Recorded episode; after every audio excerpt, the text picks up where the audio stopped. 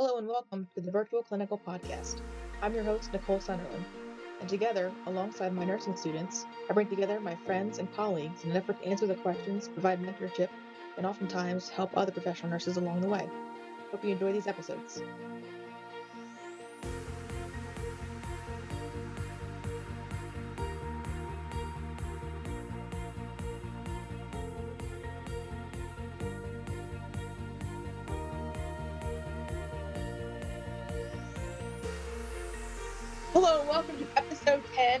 Clinical Podcast. I'm your host, Nicole Sunderland. Today, I am joined with my friend and colleague, Alayna Laranjo.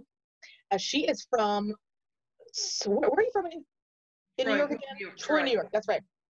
For some reason, I, I heard Troy, but I thought that maybe you, that was the closest town or something. Anyway, um, she is actually a dialysis nurse, but has an interesting history that I would love to talk about on today's episode, including at first becoming an EMT and then teaching classes and also being a medic and also being a 911 dispatcher. So I'm curious to begin, what made you decide to become an EMT? I actually had a passion for it when I was about 17 years old. I joined the fire department in my local town and they had put they decided that I wanted to do it and I was starting classes. I actually took the EMT state exam on my 18th birthday because you have to be 18 to be an EMT. So I took that on my birthday and then the next day I started classes. I went to SUNY Oneonta for speech communication. And while I was there, I joined the Oneonta State Emergency Squad, which was fairly new there. It had just started. Um, I wound up in my junior and senior year. I was I became chief of the squad. Emily, you calling Park One? Um, and with that, I was also able to start teaching classes. I actually taught the first class, the first EMT class at SUNY Oneonta. And we started a mass casualty program there. I got our first vehicle there. So I was a big integral part in starting, now I didn't start the program, but getting it to where it is today. That's really amazing. And it's also amazing that you were a volunteer fire fire person um, at your local firehouse. Because I don't hear many females becoming a fireman or even going out there and volunteering with their um, local fire company. I've only I've only seen like a couple, like a handful on like TikTok that exist out there, but really haven't. Like, like they exist, but it's like, but I always I always meet like the girlfriends of of the firemen. You know, I Yeah. never meet like actual female firefighters. So that's really cool to hear that you were that that was like your first like LinkedIn with being an EMT. And I'm sure like seeing people in in, in like like trapped somewhere, and you're kind of like, what can, else can I offer them? Sounds like a really great you know niche for you to go into, and then for you to start you know those classes and really like program where it needs to be is really amazing too. What is mass casualty like for those that don't know from being um, an outside of the hospital person working as an EMT? Uh, it's it can be very chaotic. I mean, you're gonna have situations where most of the time it's trauma related, accidents, things like that. it's uh, the same as in your in the hospital though. It's basically a lot of assessing, like who's gonna go first. Uh, do we need life flight or med flight or whatever helicopter services to come out? How many ambulances we're gonna need? How many um, ALS ambulances you're gonna need? If you need paramedics, if you're just an EMT squad. Um, but yeah, assessing is a big, big part of that. As you would do in the hospital, you assess patients as you come in to, to determine what their needs are. If they need ICU, if they need the step down unit, if they need a ventilator, CPAP, whatever they need. That's really cool. I know, like for a hospital, we do like mass casualty training, um, where I've been a part of it only like a like a small amount of time because it's usually reserved for our emergency nurses, and I think we have like a mass casualty casualty team of of people that if, like it gets activated. Like this is what we do, you know. Mm-hmm. And I think for hospitals though, where it might be different as students kind of hear this, for hospitals it might be a, a little bit more controlled in terms of it's an actual building, there's OR suites, there's ventilators to use, there's drugs, there's a pharmacy. Whereas if you're an EMT, a medic, paramedic, going out to these mass casualty situations, You don't know what you're going into. yeah, like I, I can only imagine what you what you have to prepare for. You know, like how do you effectively budget, quote unquote budget, um, to have people to meet the demand of a, of a mass casualty incident in a place like Troy, New York, which I think is pretty rural, correct? Uh, well, Troy is a small city. Um, I did it out in the town of Nassau, which is very, very country. Okay. Um, but well, I'll give an example. The first, my first mass mass casualty incident, uh, my EMT card was still wet. Like, like I just got it. Um, we had a group of nurses from the local hospital. They were on their way out to go watch um, a show out in the neighboring town. Well, not neighboring, down the road from us. Yeah. And they wound up uh, a tractor trailer, a gas tanker, um, uh, jackknife, and they ran into it and they blew up. Wow. So we had six nurses that were on fire all over, and you had to determine which ones were savable and which ones were not. And Wow. you had the driver of the truck that you're trying to get out because now his truck's on fire, and we're trying to make sure that nobody else comes up around the corner because now they'll be on fire. And then just evacuating the area around because of the of the fumes. Yeah, I that sounds that sounds crazy. I also assume that it's probably a large communication piece with the local police Yes. and the local fire companies and everything too to really say like, hey, like we have this problem and it's of great amount. This Huge Well, that- that goes back to the whole 911 dispatch center. Like you relay to them and they have the communication to go wherever they need to go and dispatch whoever they need to to get to our location. Yeah, that's awesome. So so thankful for for those services. Goodness. So then you so then you were also a medic. What is the difference between a medic and a paramedic for students that are listening? Um, a med a difference between an, a medic and a paramedic Or, is a, or, or an EMT um, and a medic. EMT, Because we yeah. have, when I started with, there was three different phases. There was an EMT, an EMT medic and an EMT paramedic. oh, The okay. difference was from, the difference basically from an EMT to any kind of medic is your drug box. You can intubate, you can give certain drugs. The difference between a medic and a paramedic are the type of drugs you can give. There's like an additional six or seven drugs that you can give as a paramedic that you couldn't as a medic. Okay, that's really good to know because I I I had my EMT um, certification forever ago. I did it to basically solve a loan that I had received from from college to help get it reimbursed, but I never mm. actually ran. And I and I knew people that would talk a lot about eventually becoming a paramedic while mm-hmm. having their EMT, but I never really understood what that meant. You know, and how could you like being what I think I was like 21 years old. I had no mm-hmm. clue what healthcare really really meant in terms of taking care of people, much less being an EMT. You know how how could you know that stuff? You know. Yep, it is. It's, but once you're like in that field, you'll get a better, a clearer picture of what to do. Because I mean, we did, like, we would do a call where somebody would, we would intercept with an ambulance coming in that needed ALS because they had somebody having a heart attack or a cardiac arrest or a stroke that you can start giving medications that they need before they even get to the hospital. But we Wow. also did like interfacility transports from like a lower need hospital to a higher need hospital where we could be running six, seven pumps at a time as we're going from hospital to hospital too. That's insane. Like I do that sometimes in my ICU. I have, and I've I've seen it a handful of times with patients being brought in. But when you think about um, being in that situation, and even if if you were decided to become like a nurse, um, like a flight nurse, you know, and and fly out with EMTs and paramedics to retrieve patients, you have to know so many different drugs and be able to run every single one of those seamlessly and know kind of like you know have a good a good indication of what your best guess might be as to what's going on. Mm-hmm. And give those drugs appropriately and also be able to identify other issues that are going to happen with your patient because it's still kind of like, like that guessing game until you get to the hospital and Right. get like scans and labs and all that stuff that when you're not in the field you just can't do Yeah, your assessment game has to be spot on because you could kill somebody if you give them the wrong stuff. Yeah, and i assume that's why it's so um, quote unquote addicting to be within the EMT field as an EMT provider, paramedic provider. I know tons of people that are that are that are those individuals for their careers because Mhm. they probably want to learn so much and be the expert at what they see out there in the field. Right. Yeah, That's and then cool. people do get burnt out too. Yeah.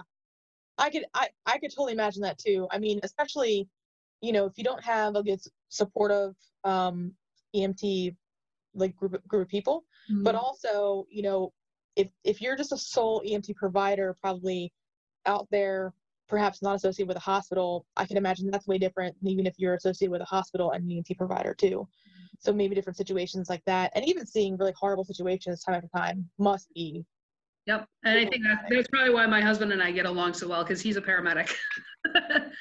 just So we can, we can vent to each other when we need to. Yeah, that's so great that you're able to support each other like that too. I find that really important.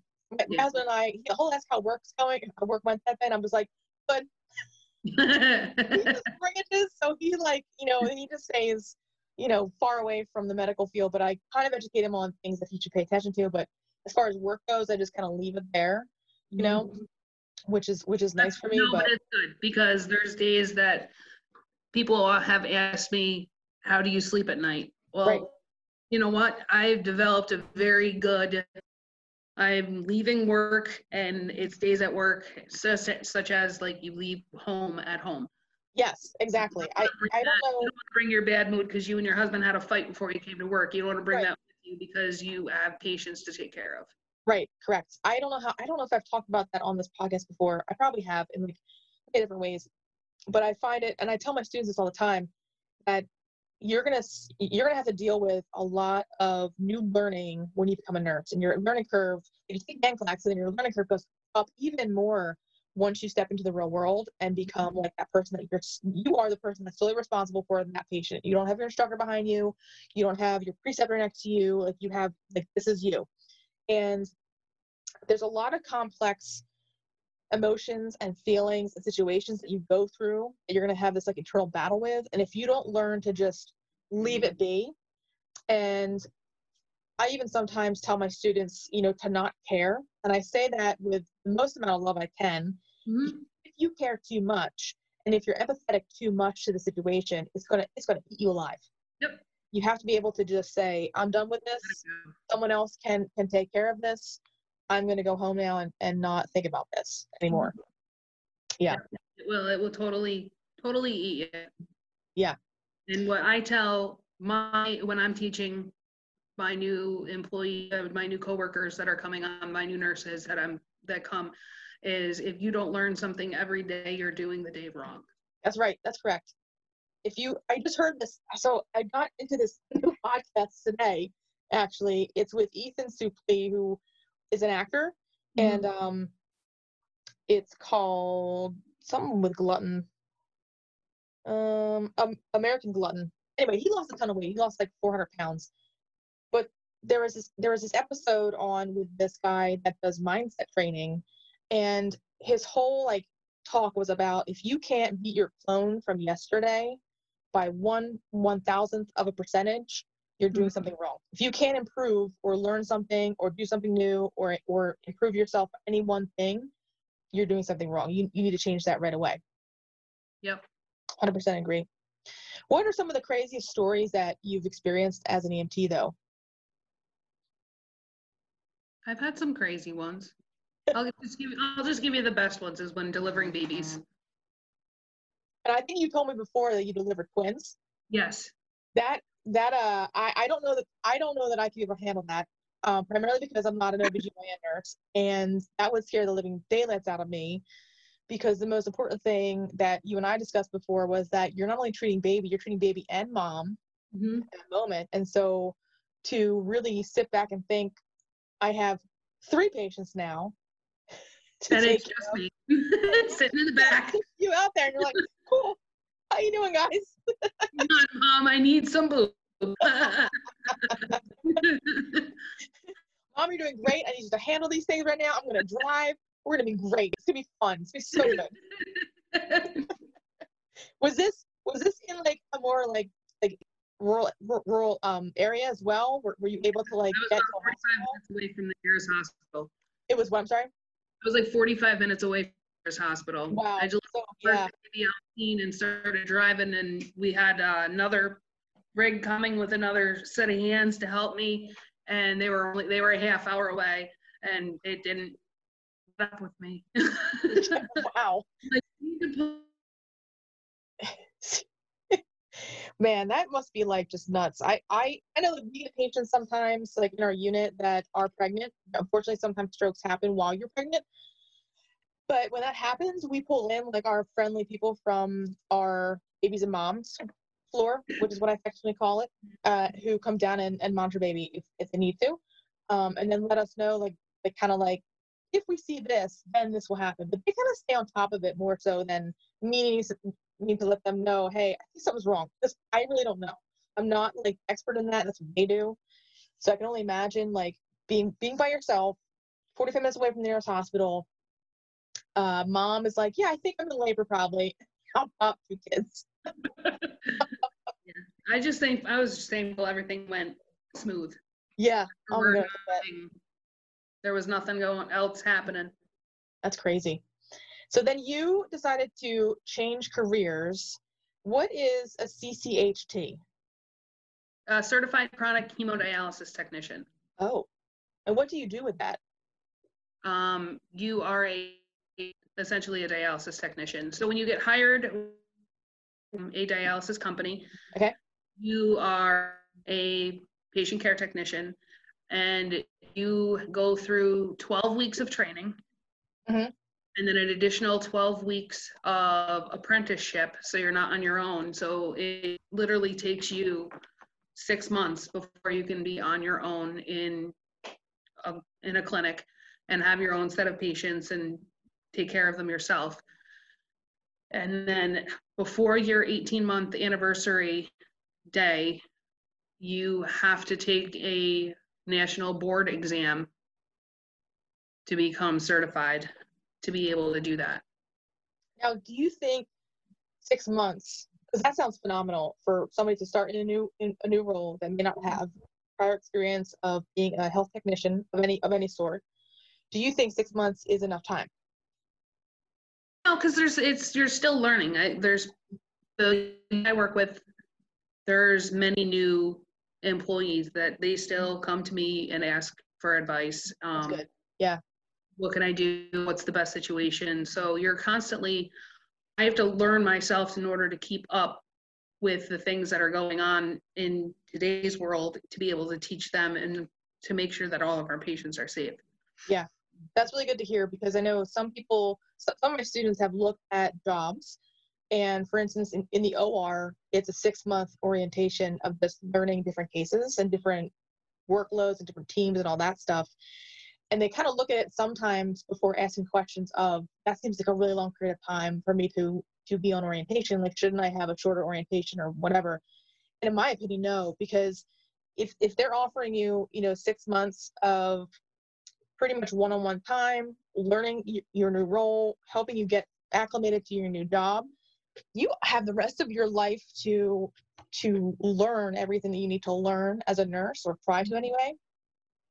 And I really find that, you know, you're asking questions as a new nurse, even during that, that preceptorship and you're a new GN, you're going to have a better time handling it down the road. So I'm really happy that that's a good positive experience for like somebody going into a CCHT prior Right. to becoming either a nurse or just you know focusing on being a tech for the for the rest of their career, whatever they might do. You know.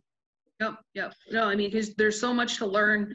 It's breaking down the machine, like putting a machine together, making sure all the air's out of the machine. There's just so much of just the machine that's involved. And then you have the machine and a patient. You have to learn to cannulate them. They have special, um, they're called fistulas or grafts that we have to stick. And there's special needles and like you just have to there's just so many steps to learn before you can even think you might know what you're doing Yeah, yeah, I, I- can only imagine. I don't see many. So our dialysis people, there we have a we have a, a special unit, and then we also have um, techs or techs nurses that come up to do dialysis for the patients. Mhm. And I can only imagine because we still have those like, big machines yeah um, that they're the same ones they're it's our company makes them for everyone Oh, okay. Um, well, that's neat to know. Um, so they they come rolling by and they roll by with like the machine and like this gigantic cart. And I can only just imagine like it looks easy once it's set up, right? Because you're like, oh, they just plug it in and there you go. From the outsider's perspective. But the insider's perspective, I'm sure, is like there's so many little steps as you're as you just said. And have because as a tech, I'm sure you have to assess the patient too, right? Yes. So there's a, when the patient walks in the door, the technician goes over, they have to get weighed every treatment to see how much fluid they had gained from the treatment before. Hmm. And then they bring them back to the, their chair, their assigned chair that they have. And it's blood pressures, it's pulses, it, they can assess for edema. Um, they have to listen to their fistula or their graft to make sure that it's patent, make sure there's no, you know, possible stenosis that you can hear because that's pretty cool to hear is hearing a stenosis in somebody's access. And then you know, hey, I have to bring this to the nurse who then has to set them up for a fistulogram to go and have angioplasty. Um, and then they actually, they're the ones that stick the patients. And then in New York, they have to call for a nurse to give them their heparin. There's three states that require nurses to give the heparin and do catheter care. Um, New York is one of the is one of the three that does not allow a technician to do that. But if they want to go work in Vermont, they can do everything, and basically the nurse does the fluid assessment. They'll listen to the heart and the lungs and make sure that everything else is okay. That's cool. And c- can you just explain to people listening what is the importance of heparin during dialysis? Um, heparin is very important during dialysis. It, it uh, thins the blood enough to get through all the fibers. So each dialyzer has a millions of fibers in it to act as the kidney to eliminate the um, ions like the um, potassium, the calcium, and uh, phosphorus. They remove it all from the body. Um, so if the blood isn't thin enough, it won't go through the fibers and there's a chance of clotting it off. And if you clot a system off, then you lose about 300 to 400 mLs of blood. And dialysis patients are often anemic as it is. So by losing another 500 mLs, you just dropped their hemoglobin down another 0.2 or 0.3, which if they had a 8.2, now they're down to 7.9 and they need a blood transfusion, which is what we try to not have them have to go through. Yeah, I c- I can imagine that's not beneficial to the patient. So No. if that does happen, do you have to move the patient to a higher level of care? Can you treat them with a transfusion where you are? No, we can't. We used to, uh, probably 15 or so years ago, we used to be able to transfuse on the floor, but they don't allow it anymore. Um, we have to set them up outpatient. It's just outpatient that we have them go to the hospital and get transfused and then they leave. That's cool. That's nice to hear. So then you decided to start nursing school, Yes. um, which is probably one of the hardest decisions people make in their life, I think anyway, is to decide, you know what, I'm gonna I'm gonna go for it. And I say that because nursing school is not easy and it takes a it takes a lot of focus and takes a lot of learning and time and all that stuff. So what was your what was your main drive to go to nursing school? Um, well, being a paramedic, and you can ask other paramedics too, they will tell you I am never going to become a nurse. and I was one of those people. Uh, I said it and said it and said it. But once I became a dialysis technician and I saw what the nurses were doing, and I always said to my, uh, always deep in my heart, I was like, I can, I can do more. I want to do more. There's more than I can. There's more that I can do to this person achieve their goal and make their dialysis better. But I can't do it until I become a nurse. And it was about two years into it. I was like, I'm going for it. I'm gonna be. I need to help these people. I can't just awesome. going around sticking people, letting Yeah. everybody else do the. work. right? I, I, I want to know what's going on a little bit deeper as well. I'm sure that wh- whatever the patient has going on with them makes more sense, sort of, Right. as a nurse. You have a deeper level of phys, understand why at a deeper level we, we give heparin, you know, understand why electrolytes are so important in people. That was one of my biggest struggles in nursing school was like electrolytes. I get the great That was my favorite part, but I think it was because of dialysis. yeah, I'm sure. No, like, oh, I know this stuff already. It's fine. Whereas for me, I'm like, no, I don't want to know any of these things. Like, I think we came up with like these acronyms, like Magic Pot was one of them, and it was like, it was like magnesium and potassium are, are like intracellular ones, Yep. Magic Pot, right? And then the other ones are just extracellular. And I was like, oh, thank you, thank you, someone who made those acronyms. Uh, that was not my favorite thing. That and cardiac, for some reason, gave me such anxiety learning about it in school that I remember like just being so stressed out one semester about cardiac. And I was like, I don't know how I'm going to re- remember preload and afterload. And like, and like inotropes and all these other things. I just I didn't fathom how I could learn that, and that's probably why I'm not a cardiac nurse. But I but I do appreciate cardiac in- ICU care. Don't get you know, don't don't mistake that with me. But but yeah, I I, I could see how that's a lot easier in dialysis, and that probably was your favorite thing. You're like, oh, I'm gonna ace this in nursing school. You're Yep, probably I- somebody's- that was like the one, one test they got an A on. yeah, I was gonna say, you're probably somebody's best friend that like they were like, "No, do you know do you know this?" And you're like, "Yeah." You want to feel a fistula one day? I got that for you. To do that? Want to do that with some advanced learning? It's gotta be so much fun. So did, did you go to an associate's degree program, a diploma program? I did. I went through an associate's program. I hopefully will graduate with my BSN uh, in May. That's so exciting. Yeah. Congratulations. Thank you. Do you think that it's worthwhile to get your bachelor's, by the way? Do I think what? Do you think that it's worthwhile to get your BSN? Uh, Now, nowadays, yes. I mean, in our state, it's mandated. You need to get it within a certain amount of years. Um, they just passed that law, I want to say four years ago, um, maybe three years ago, because I wasn't part of it. Um, but it gives you a lot of, so as you're going through your bachelor's, whether you do it part-time or full-time, it's still going to take you another two to three years to finish. Um, in that time, you're gaining experience as a floor nurse or whatever your whatever nursing you have taken on. The bachelor's nursing will give you your leadership aspect because now, after you've been a nurse at, for three or four years and you've now graduated with your BSN, you're almost you're now you're going to have another wave of younger nurses that are coming in that you need to learn you need to know how to lead them in the right direction and give them the opportunity that you were given when you were a new nurse. That is such a really good perspective on that. I have not heard one person talk about the leadership aspect of a bachelor's degree above an associate's or diploma as that, you know, as what you're going to do. I think that's that's that's awesome. I'm to like tell my students that all the time because I because I struggle sometimes, you know, because Pennsylvania, the hospitals will help you get your BSN if they have a program, right? We have that goal of like what what the future of nursing is by 2020 and getting your bachelor's degree and all that stuff.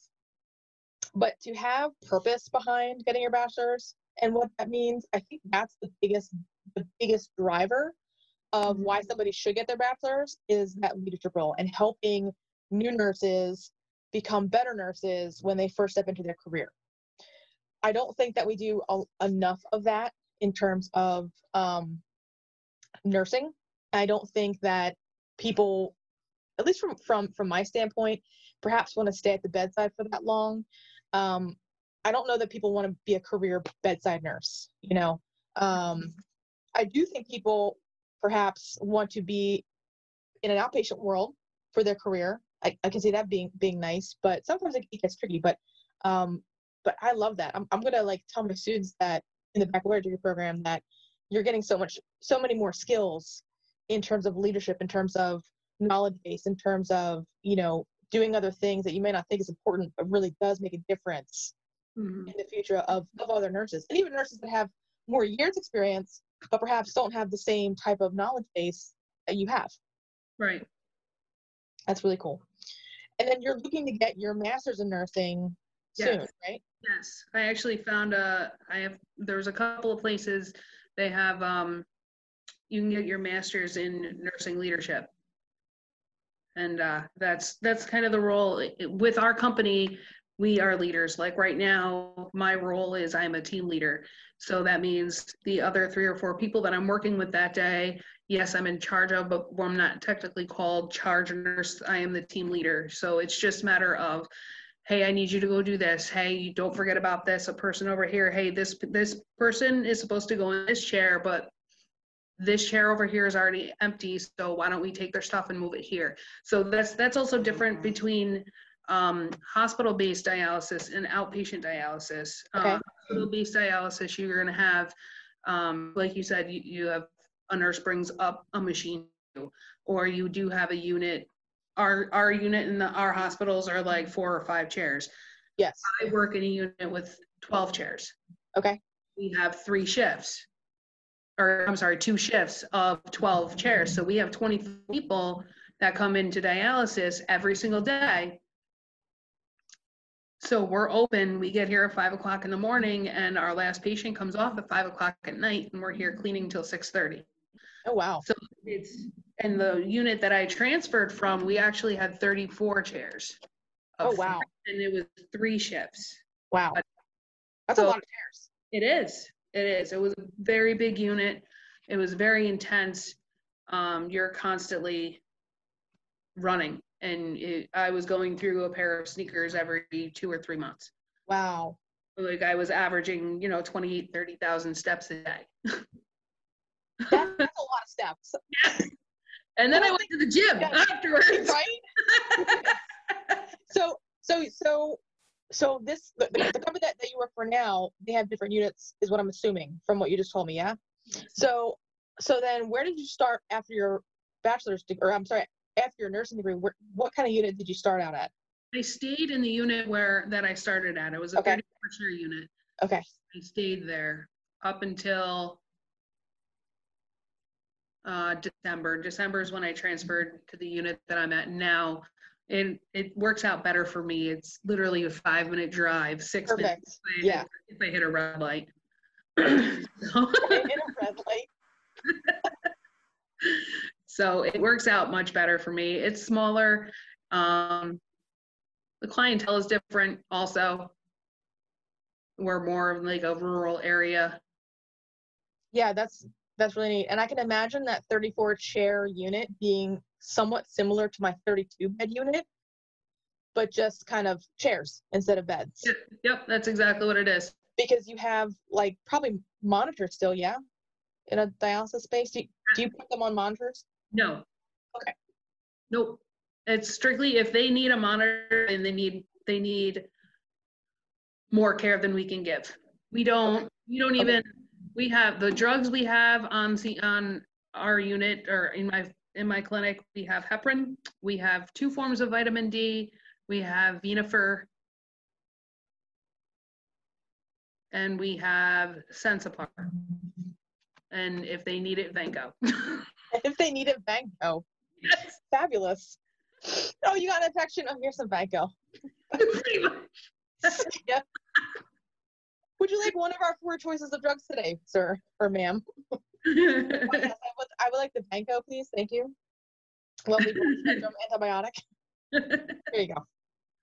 That's really cool. So, so if you could, um, what is a day in your life like as a nurse on your unit? Like, what what happens like ju- just from start to shift to end of shift? I know you just talked about how you close the place by cleaning Mhm. everything, which is which is kind of similar to being a COVID nurse. Believe it or not, we, we clean like the whole entire unit about three times a day. Oh, I bet. But what's your what's your daily life like in your Um, unit? we Get to our unit at five o'clock in the morning and there's usually two, sometimes three of us. And we have to prime all, all 12 chairs, meaning we have to put the dialyzer up, the tubing up, get all the air out of it.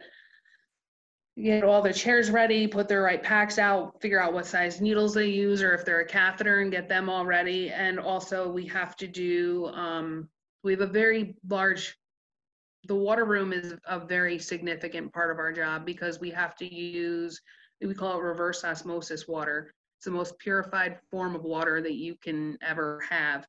Um, so that needs to go through disinfecting. We need to make sure that we have, also have carbon tanks to make sure that there's no chlorine and chloramines in, um, in the water, all the filtering that has to go through, all the checks that we have to do for that. Um, we then have to check and make sure there is no chlorine and chloramines in the water. And then we open the door at six in the morning with all 12 chairs ready to go. Each person has a different time. So we might have like two or three people that their on time is 620. So we bring them in at six, dialyzer by 620. And then we'll have another three people that come in at 640 and another people that come in seven. So it's very staggered. And then when those 620 people come off, you have to, once they weigh themselves and get out the door, you have to then set the machine up for the next person while you're still taking care. We, um, they're broken down into four, we call them pods. They're, everybody has a four patient pod and we have a floating nurse uh, or the team lead, as I said before. Um, so everybody's in charge of those and they're flipping the chairs and bringing in the new people that's clean you know we have to clean everything with bleach the chair the machine we throw all the tubing and stuff away and then making sure you have time to get your next set of patients in and Sounds then Quite a day. It's, it's pretty it can be it can be intense because you'll be like oh I like this between this person and this person. But now you have to hopefully they're still not going to bleed to death after you pull their needle because they're they might have a stenosis and all the blood is rushing out of their arm that's been pushed up pushing pushing in there and they're going to bleed all over the place. And then now you're running late for this patient and now this patient's coming off so now you're really running late for this other patient and it's just it's a very you need very good time management skills Yeah, I would say. I, I would say six months to yeah, train right? in order to get there because you start out with a patient and then after a month you get two patients and after a month you get three patients Wow. just it's time management is Yeah. And that sounds busy. Like, so if I'm working on an intermediate care part of my unit, we can get three patients. But it's not like three patients. Well, about hear me out here. It's not like three patients like like in your unit, right? So you have you have appointment times. You get them in. You get them needle in, all that stuff. Clean the machines, and then they roll out. Mhm. Um, whereas patients in a unit, a hospital unit, you know, you could have like a complete change of, of patients three times a day, which can take a lot to get your time management skills down pat. Mhm. So that's really cool for those similarities for people hearing this that even if even if you are working in a in an outpa- outpatient world dialysis unit, it's still as busy and sometimes could be busier because you don't have a lot of resources for assistance for whatever may happen, you know. Um, the other interesting part that I just want to ask is why do you have to use reverse osmosis water? Like, why do you want to use the most purest water for, for patients? you don't want any when the city water comes in it goes through all of this um the filtering to then make the RO water. It's so important that you have purified water because you don't, if the water is making the dialysate, you need RO water, you need acid, and you need bicarbonate to come in to make the dialysate so that you can get the diffusion of the molecules out of the bloodstream to go there. So if you have any impurities in that water, it could skew the dialysate that is needed to for the diffusion to happen. That's really neat. We we have similar, um, not similar things. So we don't use the purest water for our patients. We're not putting anything in our patients on my unit, right? However, when I see a chemo patient for for a brain tumor, we have to use bicarbonate, which helps the kidneys. So there's lots of really cool similarities there between needing the, purest things, and you make your own dialysate from all these molecules to having that ready and available to you, kind of like in a different way for someone that needs basically like their kidneys to be this machine of cleansing things out and making sure that when you receive things like chemo, it doesn't damage your kidneys. You know, that's really cool. Um, and it sounds like with the size unit you have, that's why the like the team aspect of perhaps nursing and patient care comes in more valuable as opposed to a charge nurse role because there's so many different variables, I'm sure, and roles that people have to play with any given time. But yeah, it, we really do have to be working as a team, especially if you do have that team leader and you see that having a hard time in their pod, you can go and help them and either prime their other machine and or if somebody else is over here is having a problem and you need to get somebody in but they're tied up, you can go bring that patient in. It's teamwork is very essential in our unit or in any Awesome. dialysis unit. Yeah, it sounds like it. And I, I'm saying this as completely nine person, like walking through or attempting to walk through your world because I don't know what it's like to be a dialysis nurse in a in a unit or or a clinic. I only see this from an inpatient world that I, you know, they they come up, they do the thing, and then they leave. So it's really awesome to hear these things and to hopefully help students that might want a career in dialysis nursing. It is. Well, then the other thing is, is when I know in our area for nursing school, you might get dialysis or like renal nursing. It might be a day. Uh, okay, that's what it is. Have a good day. Right. You know, it's part of your test, but you don't really divulge into what it actually is. Like there's so many people. We have a one of our nursing schools is directly across from our unit. So they actually started bring having those students come over to our unit for like a day or two of clinicals. And uh, a lot of people don't know. So, I mean, it, LPN school is still available. I don't know if it is still around where you are, but we still have LPN schools here. Um, and LPN is probably one of the biggest assets to a dialysis unit. Yeah, we have all like a majority of our outpatient clinics where I am utilize LPNs. Oh, And that's amazing. They're- LPN they're like- so, yeah, they're so helpful. needed. But they, the thing is, is even in LPN school around here, they are like, oh, you're just gonna go to a, a doctor's office and, you know, take take their vitals and bring the patients in, or you have to go and push meds at a nursing home or something. They don't they don't know enough to say, hey, why try dialysis? But now, so we're trying to go and educate the teachers that are there and do more things to the LPN schools that we have to try to get them in because they are so, so important to a dialysis center.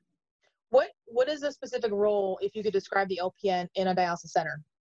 So not only can you bring in the patient and assess them as a CCHT, but especially in New York, a C, uh, CCHT then have to ask for the heparin, they have to ask for the catheters.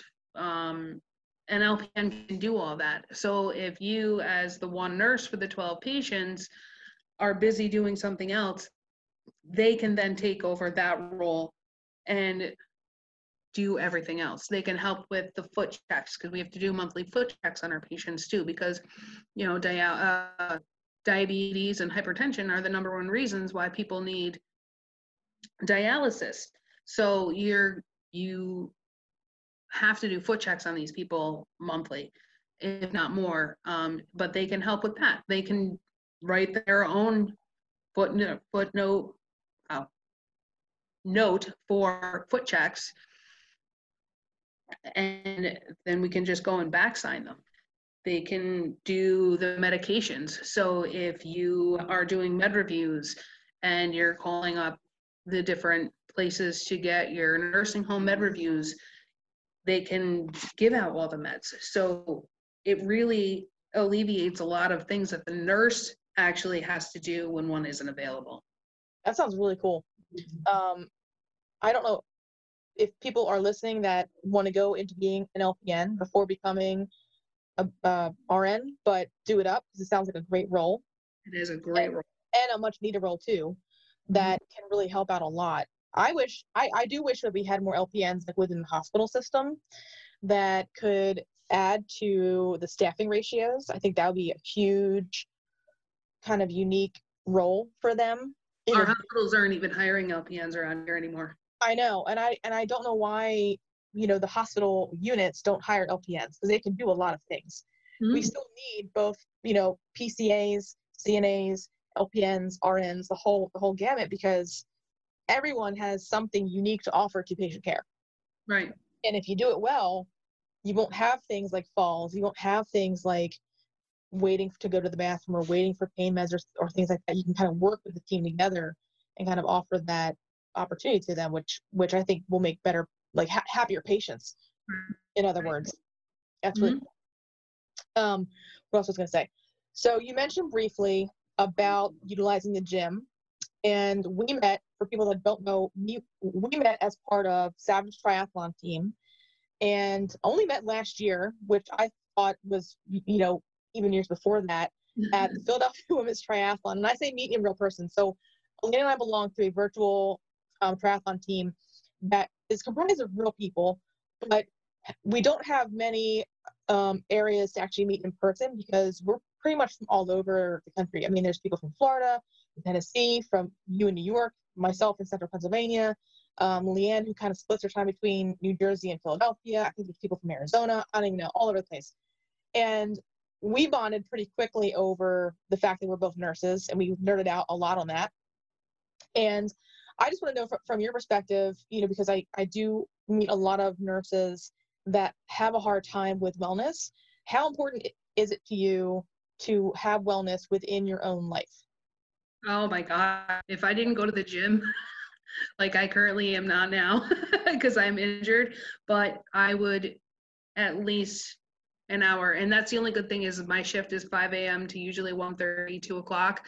I would my I didn't have to pick up my kids from school until five after they got done with sports. So I had a three hour break to myself that I could go run, I could go do whatever, pick up the groceries. But yes, making sure you get to the gym, making sure you have you time to decompress your thoughts to even if you did have a bad day and you can't shake it, put some pumping music and go for a run, get on the bike, go for a swim, get it out of your head and just relax because you don't want to take anything you have home to your family.